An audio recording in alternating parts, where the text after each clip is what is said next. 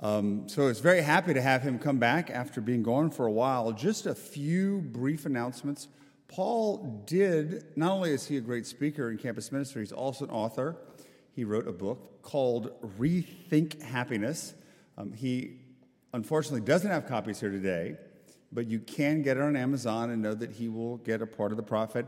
I'm sure if you find him somehow, he will sign your book for you. Just don't, don't go find him randomly in, the street or whatever, but he will sign the book.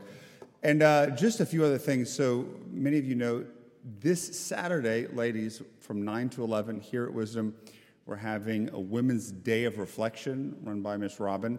Uh, free registration. And then next Saturday, right before Thanksgiving, from 9 to 11, I will be doing a day of reflection for the men. Um, so you can just show up and we'll be there. Also, very important to say, we know, just to let y'all know that we have our big I Give Catholic throughout the nation, different Catholic organizations trying to raise money, uh, and we are going to participate. I think it's for the second or third year. $50,000 already given for matching funds. Great way to support the ministry. People have done it in the past to help us continue to thrive and to be able to put on great programs and to have speakers like Paul and others. So, why don't we go ahead, quit listening to me talk, and listen to Mr. Paul George. Good evening. How are you guys? Um, so, this is kind of weird for me in a couple of ways. One is, so I'm used to giving talks, maybe uh, two or three, four talks a month. Um, this is my first talk in person since March 2nd. That's how crazy of a year it's been. Okay, so I'm a little rusty. It's been odd. The, the last talks I've gotten have been me with an iPhone in my office filming myself and sending it somewhere I didn't know where it was going, which is just kind of weird, right? Um, so it's kind of cool. And, and then I, I, thought I would brag about myself tonight since it's my first talk back um, in um, eight, nine months, is the best talk I ever gave was here at Wisdom. And uh, just to brag a little bit, uh, so in like eight years ago, um, a guy named Matt Maher was doing a concert series, and I was going to speak during the concert series. This is a long time ago. And uh, nobody remembers my talks, right? They just remember him. So Father was like, why don't you bring Matt here? So uh, um, so Matt came and did a concert. He's like, we'll do a fundraiser. We can raise money, you know. And uh, Father's like, oh, we could raise money, you know. And uh, so the great idea was to actually pack everyone in Jean Mart Hall, okay, for the concert. Now, if it was 2020 and COVID was here, we would have all been arrested, okay, because everybody was just on top of each other. And I can't remember if it was like RSVP, like you had to have like you know, a ticket for it. I, I just can't remember. But I know some people weren't allowed because of the room, like the space. And if you're in Jean Mart Hall, like the thing that you're most afraid of is either you're going to fall through the floor or the ceiling is going to fall on you. Okay, so the concert's happening in there. And uh, somebody thought, oh, it'll be a great night. Like you could bring kids too, like families, right? And so there were a ton of small kids there. And so what they did with the small kids was they made all the small kids sit on, on the floor, and then all the adults were in the chairs, okay? So if you've ever been in the hall, I was smashed up against the steps like this, and there were just kids all around, okay, and then adults, okay? Some college kid thought it'd be really great to keep the kids quiet, that they would just hand out bags of chips, right? So they're all in front of me eating bags of chips, like crumpling chip bags and like just crunching the whole time. And one of the things that you learn, like when you're speaking, is like not to acknowledge distractions, right? Because if you start acknowledging distractions, everyone gets distracted and they're looking around like, oh, the noise outside, and everybody looks outside. Oh, the fly on my face, you know, everybody's looking for it, you know. So I'm like doing my best. I am focused like I've never been focused before. They are eating and it's just crunching, and I'm giving my talk. Nobody knows what I'm saying. Nobody remembers what I talked about that night. Trust me, right? But I'm like, in my mind, I'm thinking, I am doing the best job ever because I'm not being distracted by all these little kids that in my mind right now, as I'm actually talking about Jesus, I want to kill every one of them.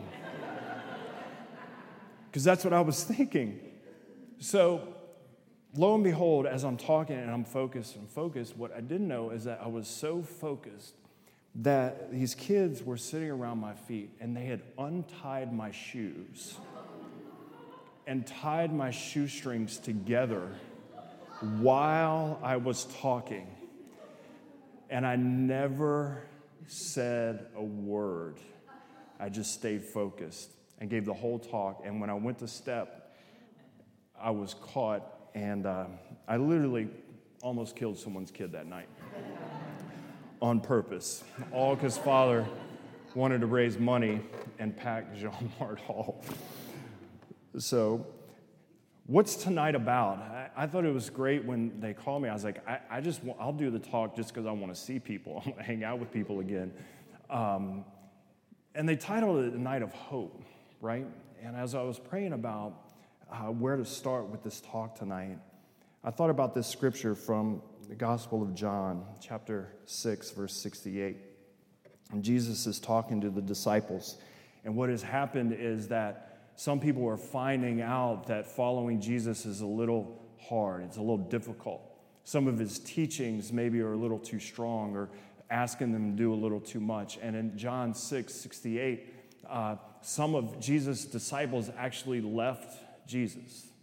Like, I don't know if you know that. Like, some people are like, they signed up and they're like, oh, whoa, you know, I don't know if I can do this, right? So they left Jesus. And Jesus goes uh, to his followers, to the disciples, and he says, What are you guys going to do? And Peter responds to Jesus and he says this Peter says, Lord, to whom shall we go?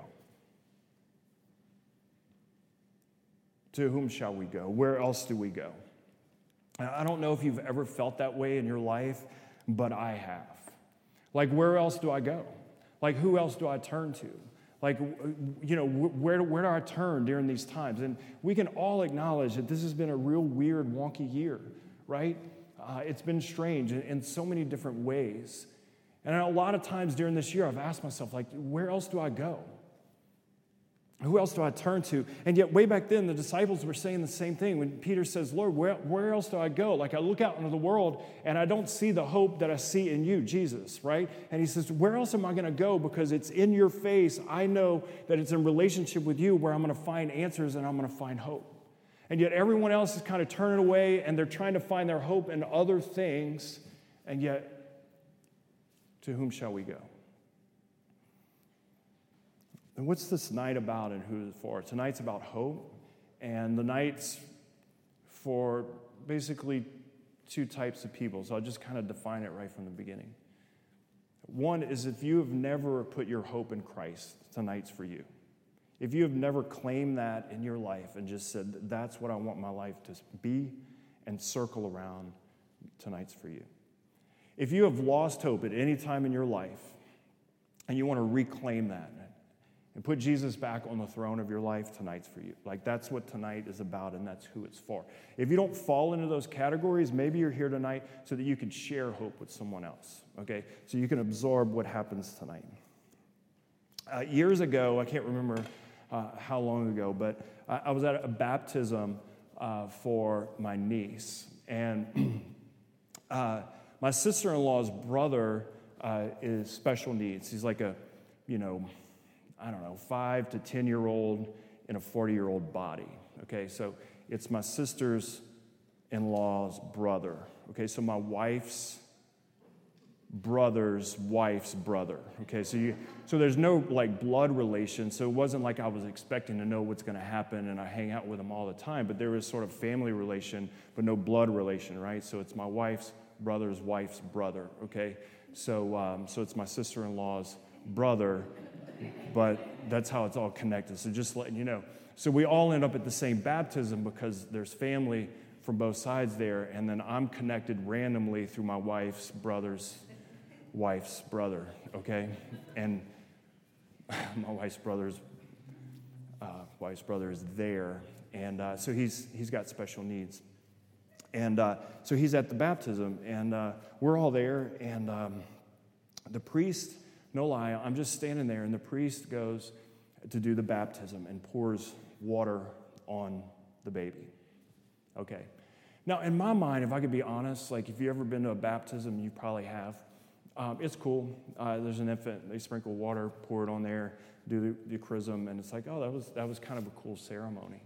And I'm thinking about like what's next. You know, like where's the reception? Where's the food? Like where do we go next? Like you know things like that. I'm just kind of thinking you know, this is cool, it's not the moment, but I'm not really present to the present moment of what's actually happening. And I know something happens, you know, like uh, that's there. I know in my mind something's happening during the baptism, but I'm not necessarily connected in my heart of what's happening at the baptism. So the priest goes and, you know, pours the water on uh, Anise. And in that moment,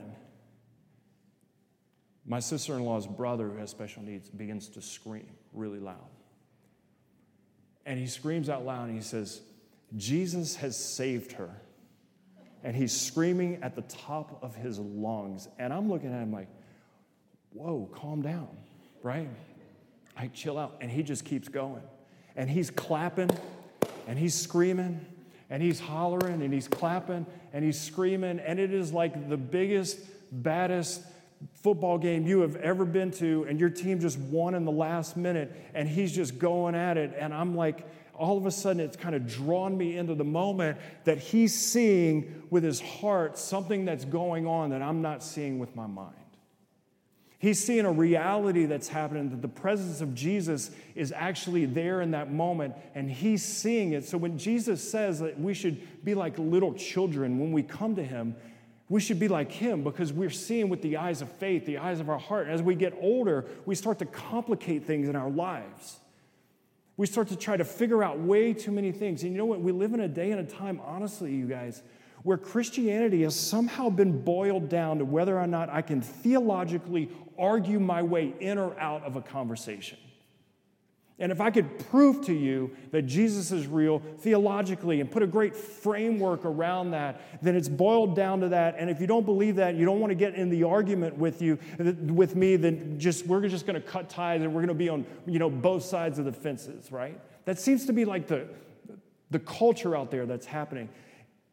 Like, whatever happened to the Christian witness, the radical Christian witness, where people looked at Christians and said, that's, that's Christianity being lived out. And so he's screaming and hollering like the reality of his life being about Jesus as, as, this, as he's screaming what's happening at this baptism, it, it, it, it kind of drew me into the reality of the presence of Christ. Uh, if there was one word that would describe my childhood, um, it would be uh, a feeling of hopelessness. Okay? It was a feeling of hopelessness. My parents divorced when I was young. There was a lot of infighting and outfighting. And, um, you know, th- there was just a lot of isolation and aloneness. When we're isolated and alone, we start to feel hopeless, right? We start to feel like someone's not there or God's not present. And um, my parents stopped going to church. And um, uh, so my parents, when I was born, uh, baptized me. They were still married. And they thought I was going to die in the hospital, so I was baptized in the hospital. And um, as you know, I survived. And uh, so once I survived and went home, they decided to, to baptize me again, to like to do the baptism again, which you can't do, right? You can't like rebaptize, okay? Like you're baptized, you're baptized. Like it's not like, hey, that didn't work, let's rebaptize the person. Well, my parents didn't know well enough to know that the baptism in the hospital actually baptized me. So they rebaptized me in the church uh, once, once I, you know, didn't die. And, uh, and then that was it. Like we, we really didn't, didn't go to church, but I was, I was baptized. And, uh, and then my parents divorced, and uh, I spent a lot of time alone and just trying to figure out life on my own. And by the time I got into eighth grade, my mom came up to me and said, uh, You need to get confirmed. I was like, To what?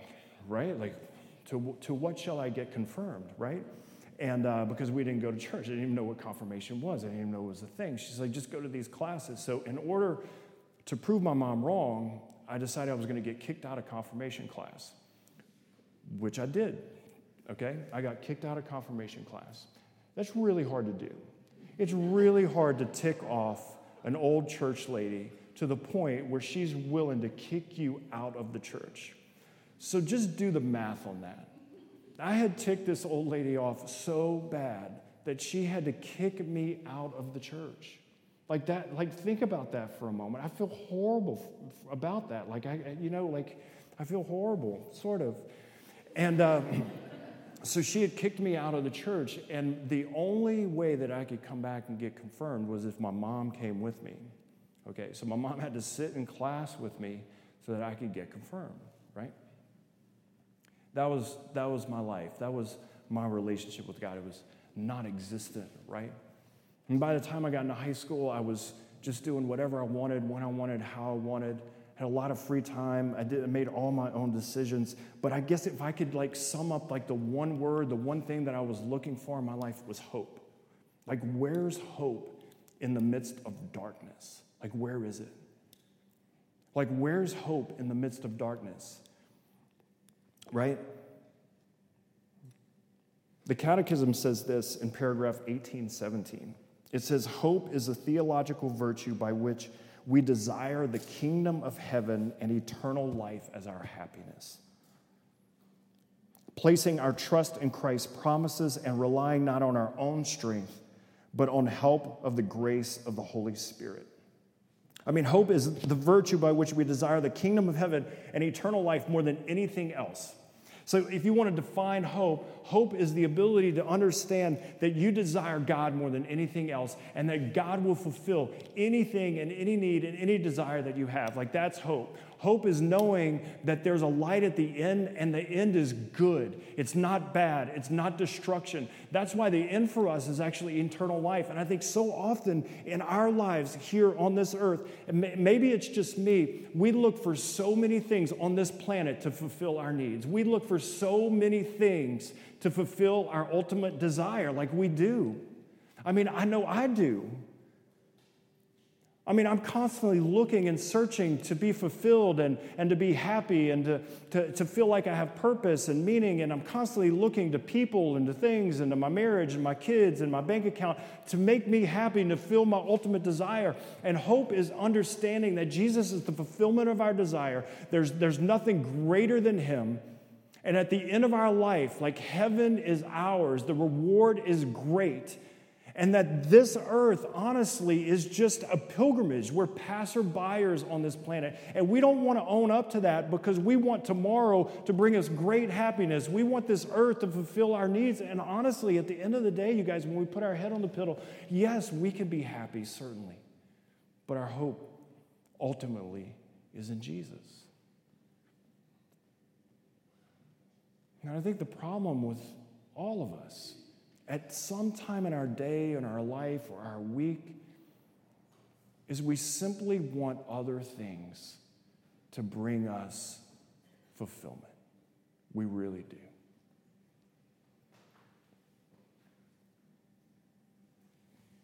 I know for me, like, uh, I have a tendency to make any and everything other than God my God. Does that make any sense? I want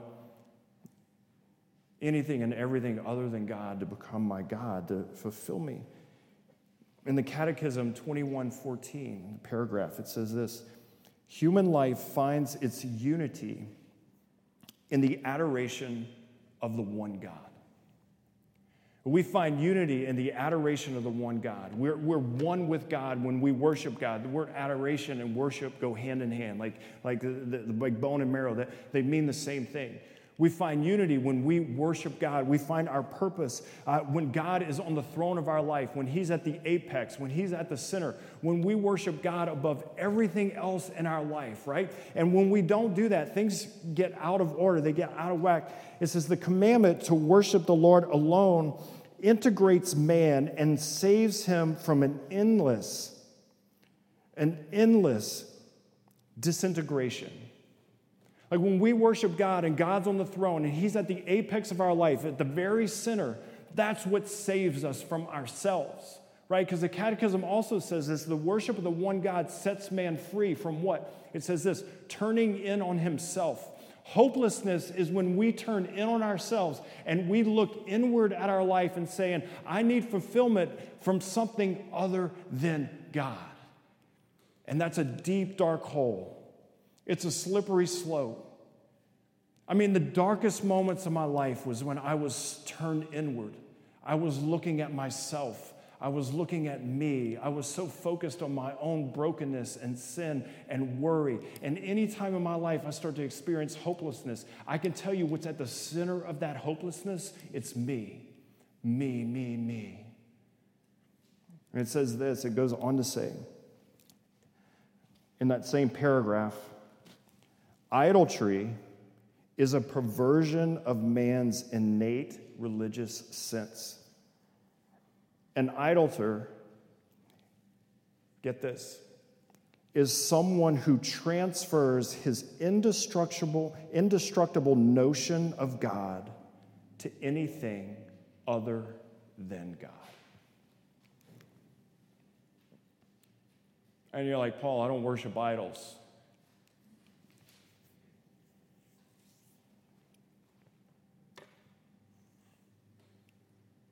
And I'm thinking, well, neither do I. Like in the Old Testament idols, like in Exodus, right? Moses leads the people out of, out of the promised land. I mean, like he's the guy. Like God uses him. Like, like to the point where God was so strategic about this that God took Moses as an infant. He floated down a river, right? You know the story? And he grew up in Pharaoh's home. Now, he wasn't born a Pharaoh, he wasn't born an Egyptian, he was an Israelite, and he didn't know. And then he grows up, and then God speaks to him about his true identity as an Israelite. He's like, Whoa, how'd this happen? And then God says, I need you. I've planted you there to grow up to set my people free. And Moses is like, I can't do that. And he's like, Yes, you can. And so he goes to the Pharaoh. You guys know the story, sets them all free. The plagues come, and Pharaoh finally gives up and then he leads them out of slavery to the promised land, to the Red Sea, and, and the sea splits, and they go through, and they're on the journey. And it says in Exodus 13, it says this God said, I will lead you by a cloud by day and a fire by night. I'll, I'll never, I'll never, never leave your side. So that's Moses. The whole story of Moses is up to this point. And they're on their journey to the promised land. And then God comes to Moses, right? And he says, Moses, uh, can we meet up, right? And Moses is like, sure. Where? And so he's like, come up to Mount Sinai. So Moses walks up to the mountain and spends time with God, okay? And he spends so much time with God uh, that his face begins to change colors. It, it, like begins to shine, like, like the radiance of God, the, uh, the glory of God was upon Moses to the point when he went down, they didn't recognize who, he's, who he was. Like his own brother was like, Who are you? Like your face is shining, you're weird. He's like, I've been spending time with God, right? Like it changes who you are, and it changed Moses. But here's what happened while Moses was up on the mountain in the presence of God, the Israelites got impatient to the point where they lost hope. And here's what happened they lost so much hope. Now, the same God who parted the Red Sea, the same God who promised the promised land, the same God who had a cloud by day and a fire by night, that same God, they started saying to themselves, He's not here anymore. We don't feel Him anymore. God's not present in our life anymore. God doesn't care about me anymore. Do you see the hopeless train that's going on in their mind? I don't know if you guys have ever had that self talk. God doesn't care about me. He doesn't love me. He's not concerned about me. He doesn't hear my prayer. Am I the only one that's ever thought that? But here's what they do. See, what they do is they transfer their worship to God to something else. And so Aaron says, Give us all your gold, take the earrings off your wives and children, and he melted them down and they made a golden calf. And they began to worship a golden calf. At the same time, at the same time, Moses is on the mountain worshiping God. I worship idols at the same time that my God lives in a tabernacle in every Catholic church.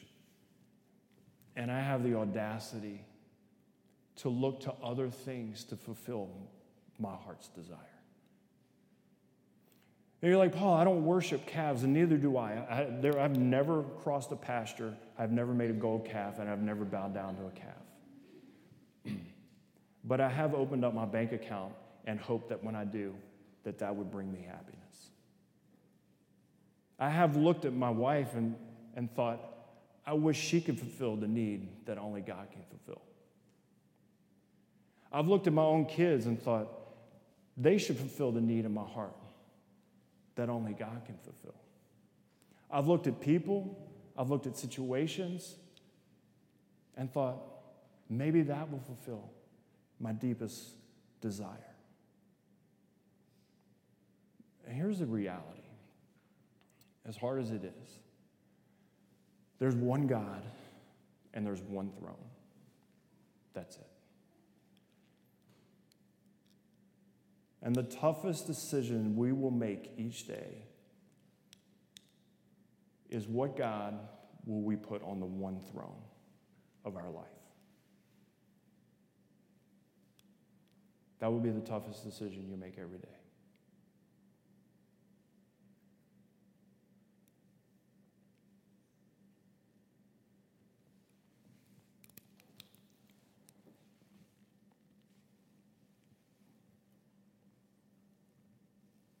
So, what does God do when uh, we worship idols and we make golden calves?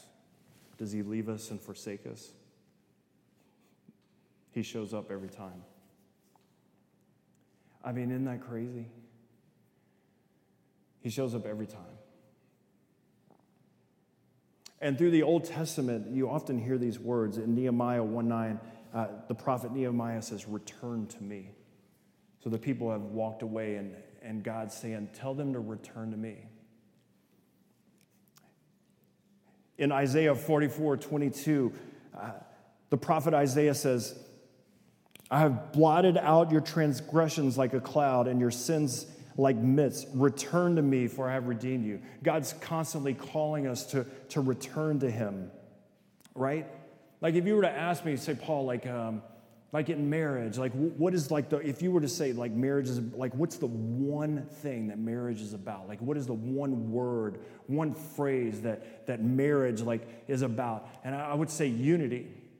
Like when a husband and wife are one because scripture says the man and wife shall leave their mother and father and the two shall become one flesh right? They become one unit emotionally spiritually and physically. They're one and when division begins to happen in a marriage, in that relationship, there begins to come tension. What, what ends up happening is like, oh, I don't feel in love. Oh, we don't love each other anymore. And what happens when, when husband and wife return to each other in unity? It's like, oh, okay, yay, this works, right? This is great, right? And it's sort of this ebb and flow. And what ends up happening is that when marriage isn't working and people start turning against each other, that division happens.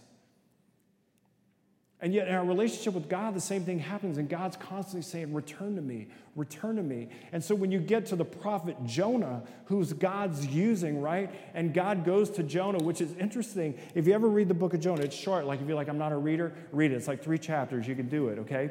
And uh, you'll get through it, and you're like, I read a whole book of the Bible, um, and it's really great. I don't understand it. Well, if you read Jonah, you got to read Jonah through the lenses of Christ. And when you read Jonah through the lenses of Christ, you understand the whole story. So Jonah's a prophet in the Old Testament, and God says to Jonah, I want to send you. Uh, I want to send you to Jericho to, to set, my, set the people, to tell them to repent, to turn back to me, to return into a loving relationship with me, right? And so Jonah says, I'm not doing it. And he actually takes off running the opposite direction from God's voice. You, hello? And God's like, you're not going anywhere. So Jonah gets on a boat and he's like, I'm going. I'm out. And he gets in a boat in the middle of the sea, and God's like, You're not going anywhere. You know, it's interesting there's this shift because Christ, Jesus, is the new Adam. He's the one that says yes fully to God in relationship with God, right? Where Adam failed, Christ renews that covenant relationship with God, right? But what you see in Jonah is kind of this, this, this sort of this, this twist where Jonah says no to God, and yet God still uses him, and there's this turning that be- begins to happen, right? There's sort of this, this prefiguring of Christ because what happens is Jonah's in this boat and God sends a storm and everyone else in the boat begins to like fear for their life. They're going to die. And Jonah's asleep, dead asleep in the boat. Now, who else do we know that sleeps in a storm in a boat? Jesus. In the New Testament, right? The disciples are in the boat and uh, the storm comes and they're like freaking out, and Jesus is dead asleep. And he even says to the point, Why are you waking me up? Like, don't you know it's going to be fine? They're like, No, we do not know. There's a storm going on. Do you, do you not see this? So they go to Jonah in the Old Testament and they're like, What do we do? And uh, God says uh, um, to throw Jonah into the, into the ocean. And they're like, Ah, do we really do that? Like, I don't know if that's right. Right?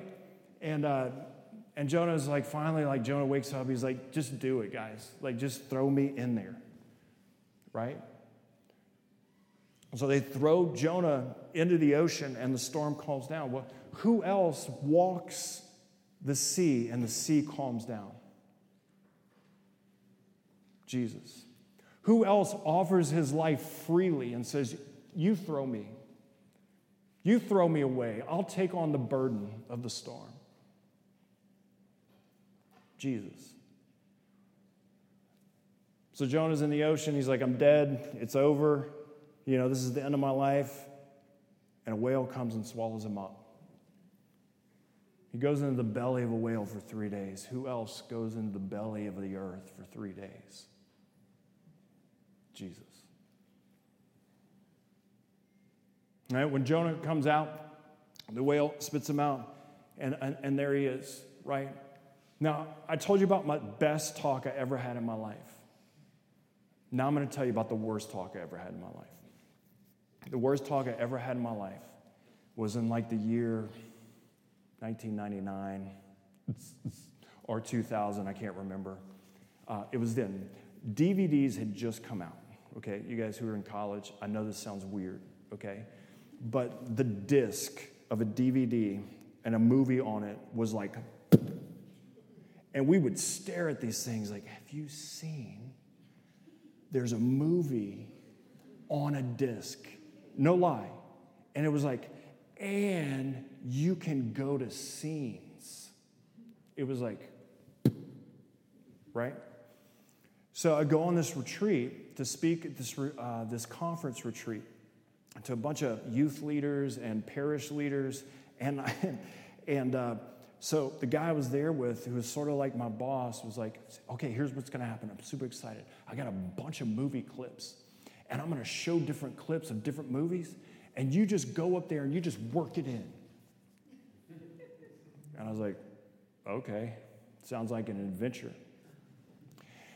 So uh, he shows this movie clip, and um, I'm watching it, and uh, it's the movie Finding Nemo. I don't know if you guys have ever seen it. And there's the scene where Nemo's in, in the belly of the whale, and then the whale um, shoots Nemo out. Right? Do you guys know? Do you ever see? If you didn't see it, go watch it. Uh, so Nemo's in the belly, and then, and then he's scared, and they're to die. And he's in there with uh, Dory, and, and she's like, Don't worry, we're not to die. And he's like, We're to die. And then the whale spews uh, them both out the hole. Okay. So that's what's playing, and I'm trying to formulate my talk like spur of the moment and how I'm to do a talk revolved around a scene I have never seen or planned to talk around. So I go up there and I wish I was joking with you guys. Nervous. And I said, Lord, if you could just blow us out your hole like you did Nemo. And I opened my eyes, and everybody looked up and just lost it, laughing. That was the worst talk I've ever had, okay? So Jonah's in the whale, and when he ends up, he ends up exactly where God wanted him to go. And he begins to proclaim repentance and people turning back to relationship.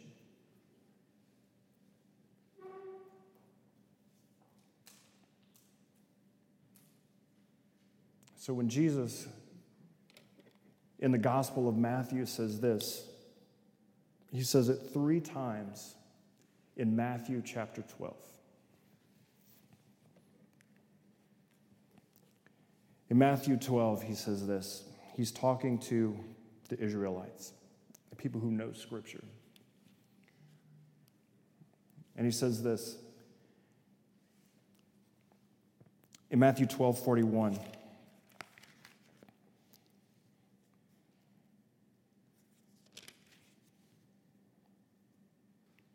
He says, The men of Nineveh will arise at the judgment with the generation and condemn it for they repented at the preaching of Jonah. And then he says, But behold, something greater than Jonah is here.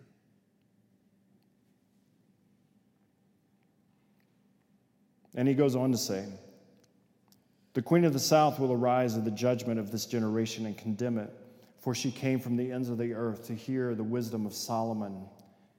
Yet, behold, something greater than Solomon is here.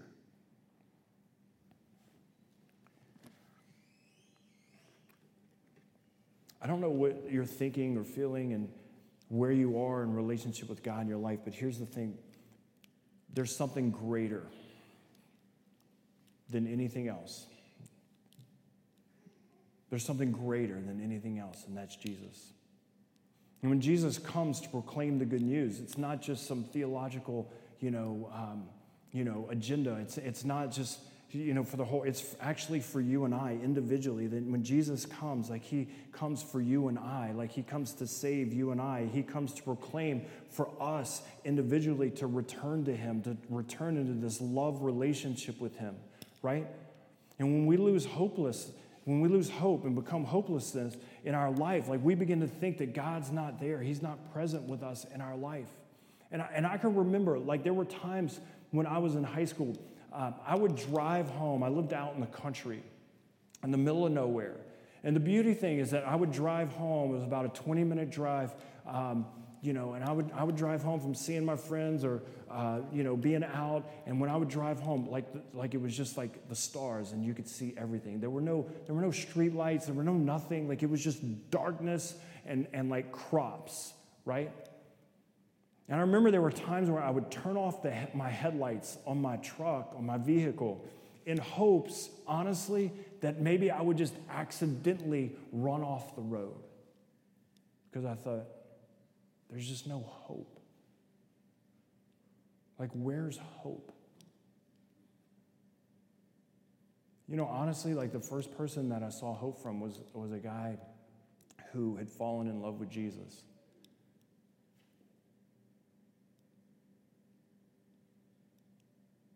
And uh, he invited me to this uh, conference. And I just said yes, because honestly, he could have invited me to Vegas or he could have invited me to a conference. I didn't know the difference. I was like, I'll go, you know? And so I just ended up at like this conference. It just happened to be this Catholic conference. That's, and I was just there. I was like, this is the weirdest thing I've ever seen, right? People praying. It was like odd. It was like being in a different country. Like I had never seen anything like this in my life and uh, they had confession. Now, the last time I'd gone confession uh, was in second grade. I made my first confession because I was at Catholic school and they made me do it, right?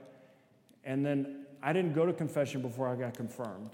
They told me to, but I didn't do it. I just got to be honest with you. Remember when I got kicked out? That's what happened. And so they had a line of confession, and um, the guy who loved Jesus, I was like, should I, what's in there? Like, what's happening in there? And this is what he said to me. He said this He goes, Jesus is in there. Not a man, not anything. Jesus is in there. And I said, Well, if you're right, I'm going to go see him. So I went in there, and uh, for the first time in my life, like I confessed all my sins, all my idols, Everything at that time in my life I had worshiped, which was a lot of things that I had turned to other than God. Other than the very thing I was created to worship, I had worshiped. And in that room, the presence of Jesus was there. I never even saw the face of the priest. I just confessed everything and received absolution. And you know what? There was something greater in that place. And the something greater was the presence of Jesus. And I gotta be honest with you guys, I got out of that thing, um, and um, it's gonna sound weird, but I, I just, I, I, I, I just took off running. And the first words that I thought was, I'm free. And the first thing I felt was hope. You see, the presence of Jesus in our lives is what brings us hope, nothing else. Nothing else. Because there's something greater here. And when we're at Mass and in confession, like there's something greater that's going on. Like if we could be a little bit more like my sister in law's brother and like actually see the presence of God and be in touch with the reality of what's happening in the moment, that Jesus is fully present, that in every part of your day, God's with you. Like, honestly, and as your heart begins to want to turn, like mine does, to worship and fulfill my life with other things, the presence of God is there. And the something greater is here. And when Jesus meets the woman who's caught in adultery in the Gospel of John, and the Pharisees uh, catch her in the very act of adultery, the scripture says, and drag her out in the middle of the street right in front of Jesus to sort of prove their point. Now, here's a woman who's caught in the very act of adultery, in her sin, in worship of her idol. She was caught, right? And they bring her in the middle of the street in front of Jesus, right? What's there? She has no idea that what's there is something greater than Jonah, something greater than Solomon. So Jesus bends down and he begins to write in the, in the dirt, in the sand. And you know, there's all this sort of theological you know, debate, writings. It's beautiful about like what was Jesus writing in the dirt? Like what was going on? Like I want to know. We'll never know. Some theologians say, you know, like he, he might have been writing her name. Tradition tells us that this is Mary, Mary Magdalene, who ended up becoming a disciple of Jesus, following Jesus. Some people say he was writing scripture. And maybe he was. Maybe he was writing down a scripture where the Pharisees looked down and they were like, oh, Lord. Some people like me think he was just very practical. He was sort of drawing off in the dirt to draw their attention away from her and they're looking at what he's writing, and he's, I don't know, he might have just been drawing a big smiley face with a stung t- tongue sticking out, like, ha ha. You look over here, get off of her, and look at here. He's drawing their attention away. And what does he say? He says, Those of you who have not sinned, cast the first stone. And here's what we overlook, you guys, is this. We know this they all drop their stone and they walk away, the oldest to the youngest drop their stone and walk away. But what happens there? Basically, everyone in that scene admits that they're sinners, even the Pharisees. They admit that they're sinners. They admit that they have worshiped other things, that they have turned to false gods, that, that they had also sinned in their life, right? Not just her, but them. They drop their stones and they walk away. And then it's just just them. And it says this when you read the story, it actually says that she's standing and Jesus bends down. Do you guys know that? The God of the universe is bending down in front of a woman. Do you know the scandal that's happening in this moment? Like, do you understand? So, in the Gospel of Mark, when, when it says this, Jesus says, uh, I have not come to be served, but to serve and to give my life as a ransom for many. I have come literally to lay my life down for you, uh, to give my life for you so that you can have hope, uh, like in the midst of whatever you're going through. So imagine this woman in the most vulnerable, hopeless time of her life. I don't know if you've ever gotten caught doing something or if you've ever felt shame in your life. I have. And that was her. And yet, in that moment, the God of the universe, Jesus, bows before her.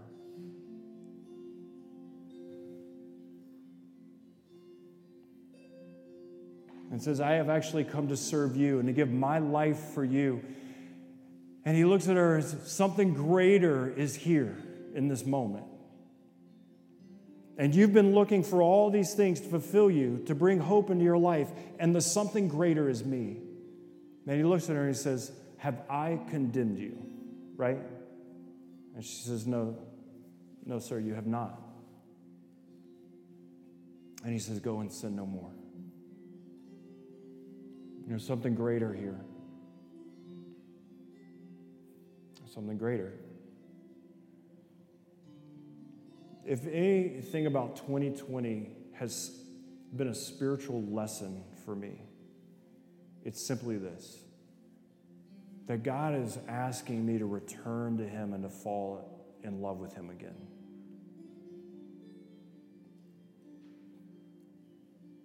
And to stop looking for other things to fulfill my deepest longings for hope. So I just want you to think to yourself for a moment. Because in a moment, we're going to have a time of adoration. Um, you're exposed to the Blessed Sacrament. And uh, you're welcome to stay for that in prayer. If, and if you have to leave it at any moment, you're, you're free to go. Um, you know, Deacon Kyle's going to expose the Blessed Sacrament because something greater is here, right? Jesus and the Eucharist. But I, I just, I want you to close your eyes for a moment. I just want to ask you a question, and it's just going to be for you personally. Uh, so if you, if you wouldn't mind, just, just close your eyes as we pray for a moment.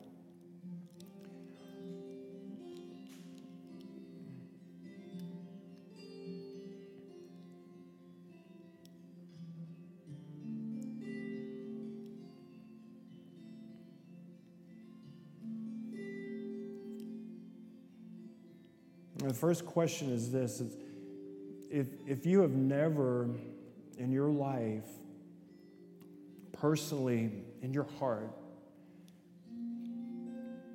asked Jesus to be the center of your life and to sit on the throne of your heart, the one God to sit on the one throne of your life.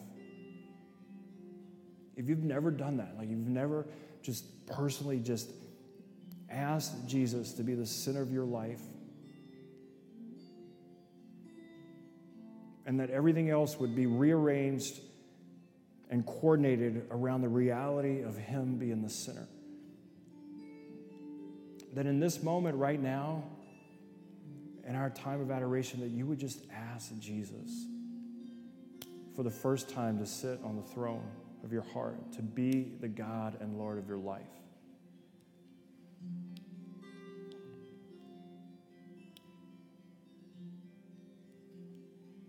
And the second question is for those of you guys who, probably like me, have vacillated and, falling in and out of love, that you've been distracted. You've turned to other things, good or bad, to solve your issues and problems and fulfill your deepest desires. And um, Tonight's an invitation just to recommit to allowing Jesus to be the center of your life and your world, to allow you to reunite with Him, to return to Him, to fall in love again, to be in unity with Jesus, and for Him to guide your life. If you want to just recommit to that reality of Jesus being the center and guide of your life and fall in love again. So tomorrow you can wake up and fall in love again and the next day you can wake up and fall in love again. That you would commit along with me tonight for Jesus to be the center of your world. Because there's something greater here than what the world has to offer and that's Jesus